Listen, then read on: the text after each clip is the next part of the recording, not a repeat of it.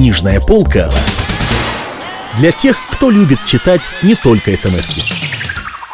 Венедикт Ерофеев. Москва-петушки. Поэма.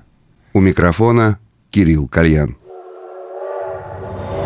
65-й километр, Павлова Посад. Председатель у нас был. Лаенгрен его звали. Строгий такой. И весь в чирях. И каждый вечер на моторной лодке катался. Сядет в лодку и по речке плывет, плывет и чири из себя выдавливает. Из глаз рассказчика вытекала влага. Он был весь взволнован. А покатается он на лодке. Придет к себе в правление, ляжет на пол. Тут к нему уж не подступись. Молчит и молчит. А если скажешь ему слово поперек, отвернется он в угол и заплачет. Стоит и плачет и пысает на пол, как маленький. Дедушка весь умолк, губы его искривились, синий нос его вспыхнул и погас. Он плакал, плакал, как женщина, охватив руками голову. Плечи его так и ходили ходуном, так и ходили, как волны.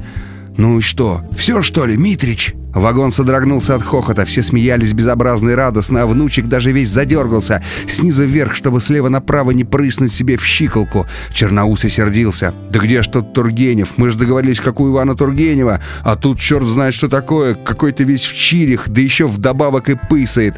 Да ведь он, наверное, кинокартину пересказывал», — буркнул кто-то со стороны. «Кинокартину председатель». А я сидел и понимал старого Митрича, понимал его слезы. Ему просто все и всех было жалко. Жалко председателя за то, что ему дали такую позорную кличку, и стенку, которую он обмочил, и лодку, и чирью. Все жалко. Первая любовь или последняя жалость? Какая разница? Бог, умирая на кресте, заповедовал нам жалость, а зубоскальство он нам не заповедовал. Жалость и любовь к миру единые, любовь ко всякой персти, ко всякому чреву и к оплоду всякого чрева жалость. «Давай, папаша», — сказал я ему, — «давай я угощу тебя, ты заслужил. Ты хорошо рассказал про любовь. И все, и все давайте выпьем за орловского дворянина Ивана Тургенева, гражданина прекрасной Франции. Давайте за орловского дворянина!» Снова началось то же бульканье, тот же звон, потом опять шелестение и чмоканье. Этюд до диез минор сочинение Ференса Листа исполнялся на бис. Никто сразу и не заметил, как у входа в наше купе, назовем его купе, выросла фигура женщины в коричневом берете, в жакете с черными усиками. Она была вся пьяна снизу доверху, и берет у нее разъезжался. «Я тоже хочу Тургенева и выпить», — проговорила она всей утробою. Замешательство длилось не более двух мгновений. «Аппетитное приходит во время еды», — съязвил декабрист, и все засмеялись. «Что тут смеяться?» — сказал дедушка. «Баба как баба, хорошая, мягонькая. Таких хороших баб!» — мрачно отозвался Черноусый и снял берет. Таких хороших баб надо в Крым отправлять, чтобы их там волки и медведи кушали. Но почему, почему? Я запротестовал и засуетился. Пусть сядет, пусть чего-нибудь да расскажет. Читали Тургенева? Читали Максима Горького? А толку с вас? Я потеснился. Я усадил ее и налил ей полстакана тети Клавы.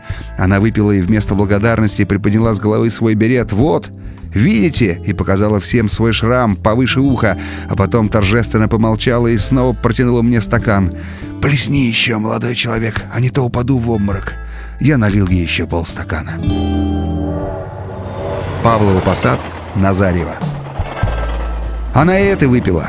И снова как-то машинально, а выпив, Настеж растворила свой рот и всем показала. «Видите?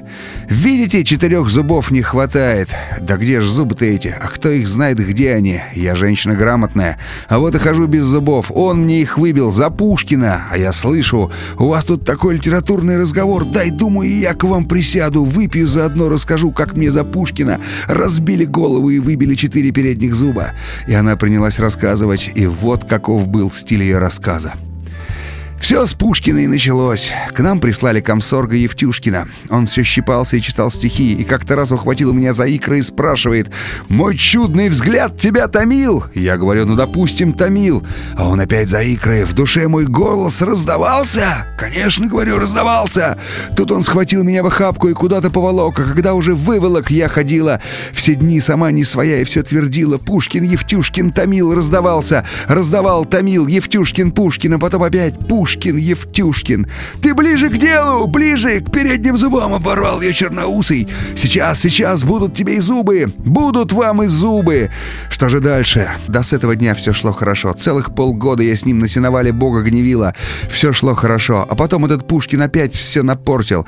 Я ведь как Жанна Дарк. Та тоже нет, чтобы коров пасти и жать хлеба. Она села на лошадь и поскакала в Орлеан на попу свою приключение искать. Вот так и я. Как немножко напьюсь, так сразу к нему подступаю свою. «А кто за тебя детишек будет воспитывать? Пушкин, что ли?» А он огрызается. «Да каких там еще детишек? Ведь детишек-то нет. Причем же тут Пушкин?» А я ему на это «Когда они будут, детишки, поздно будет Пушкина вспоминать». И так всякий раз, стоило мне только напиться. «Кто за тебя, говорю, детишек? Пушкин, что ли?» А он прямо весь бесится. «Уйди, Дарья!» кричит. «Уйди! Перестань высекать огонь из души человека!» Я его ненавидела в эти минуты, так ненавидела, что в глазах у меня голова кружилась, а потом все-таки ничего, опять любила, так любила, что по ночам просыпалась от этого. И вот как-то однажды я уж совсем перепилась, подлетаю к нему и ору. «Пушкин, что ли, за тебя? Детишек воспитывать будет, а, Пушкин?» Он, как услышал про Пушкина, весь почернел затрясся. «Пей, напивайся, но Пушкина не трогай, детишек не трогай. Пей все, пей мою кровь, но Господа Бога твоего не искушай». Я в то время на больничном сидела, сотрясение мозгов и заворотки шок, а на юге в то время осень была. И я ему тогда заорала «Уходи от меня, душегуб, совсем совсем уходи, обойдусь. Месяцок побледую и под поезд брошусь, а потом в монастырь и схиму приму. Ты придешь прощения ко мне просить, а я выйду во всем черном, обаятельная такая, и тебе всю морду исцарапаю безымянным пальцем. Уходи, кричу, а потом кричу, ты хоть душу-то любишь во мне? Душу любишь? А он трясется и чернеет, сердцем орет, сердцем, да, сердцем люблю твою душу, но душой нет, не люблю. И так как-то дико по-оперному рассмеялся, схватил меня меня, проломил мне череп и уехал во Владимир на Клязьме. Зачем уехал? Кому уехал? Мое недоумение разделяла вся Европа, а бабушка моя, глухонемая, с печки мне говорит. «Вот видишь, как далеко зашла ты, Дашенька, в поисках своего я!» Да, через месяц он вернулся. Я в это время пьяная была в дым. Как увидела его, упала на стол, засмеялась, засучила ногами. «Ага!» — закричала. «Умотал во Владимир на Клязьме! А кто за тебя детишек?» А он, не говоря ни слова, подошел, выбил мне четыре передних зуба и уехал в Ростов-на-Дону по путевке комсомола. Дело к обмороку, милый, налей-ка еще чуток. Все давились от смеха. Всех доконала главная эта глухонемая бабушка. А где же он теперь, твой Евтюшкин? А кто его знает? Или в Сибири, или в Средней Азии. Если он приехал в Ростов все еще живой, значит где-нибудь в Средней Азии. А если до Ростова не доехал и умер, значит в Сибири. Верно говоришь, поддержал я ее. В Средней Азии не умрешь. В Средней Азии можно прожить. Сам я там не был, а друг мой Тихонов был. Он говорит, едешь, едешь, видишь кишлак, а в нем кизиками печку топит, а выпить нечего. Но жратвы зато много. Акины, саксаул.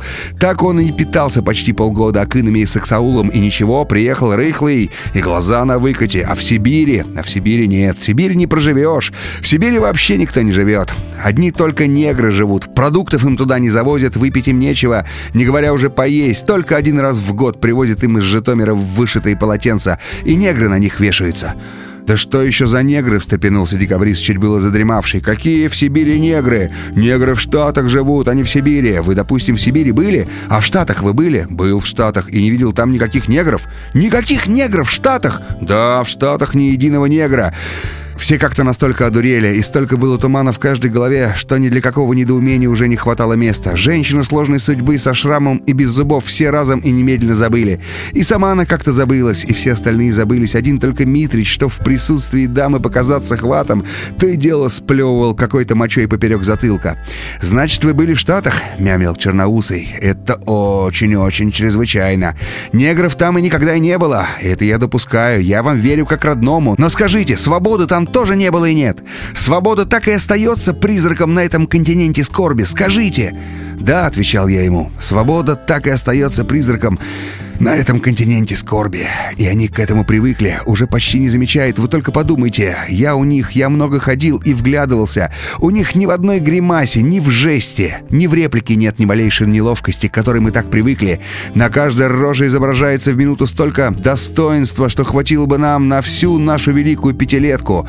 От чего бы это? Думал я и сворачивал с Манхэттена на Пятую авеню и сам себе отвечал. От их паскудного самодовольства и больше ничего. Но откуда берется самодовольство? Самодовольство. Я заставал посреди авеню, чтобы разрешить мысль в мире пропагандных фикций и рекламных вывертов. Откуда столько самодовольства? Я шел в Гарлем и пожимал плечами. Откуда игрушки идеологов монополий? Марионетки пушечных королей. Откуда у них такой аппетит? Жрут по пять раз в день. И очень плотно. И все с тем же бесконечным достоинством. А разве вообще может быть аппетит у хорошего человека? А тем более в Штатах. Да, да, да, кивал головой старый Митрич. Они там кушают, а мы почти уже и не кушаем. Весь рис увозим в Китай. Весь сахар увозим на Кубу. А сами что будем кушать? Ничего, папаша, ничего. Ты уже свое откушал. Грех тебе говорить. Если будешь в Штатах, помни главное. Не забывай старушку родину и доброту ее не забывай. Максим Горький не только о бабах писал. Он писал о родине. Ты помнишь, что он писал?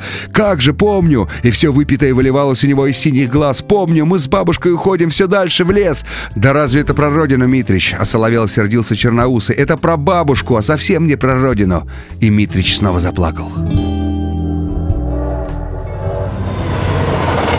Вместе с вами поэму Венедикта Ерофеева «Москва. Петушки» читал Кирилл Кальян. Книжная полка для тех, кто любит читать не только смс -ки.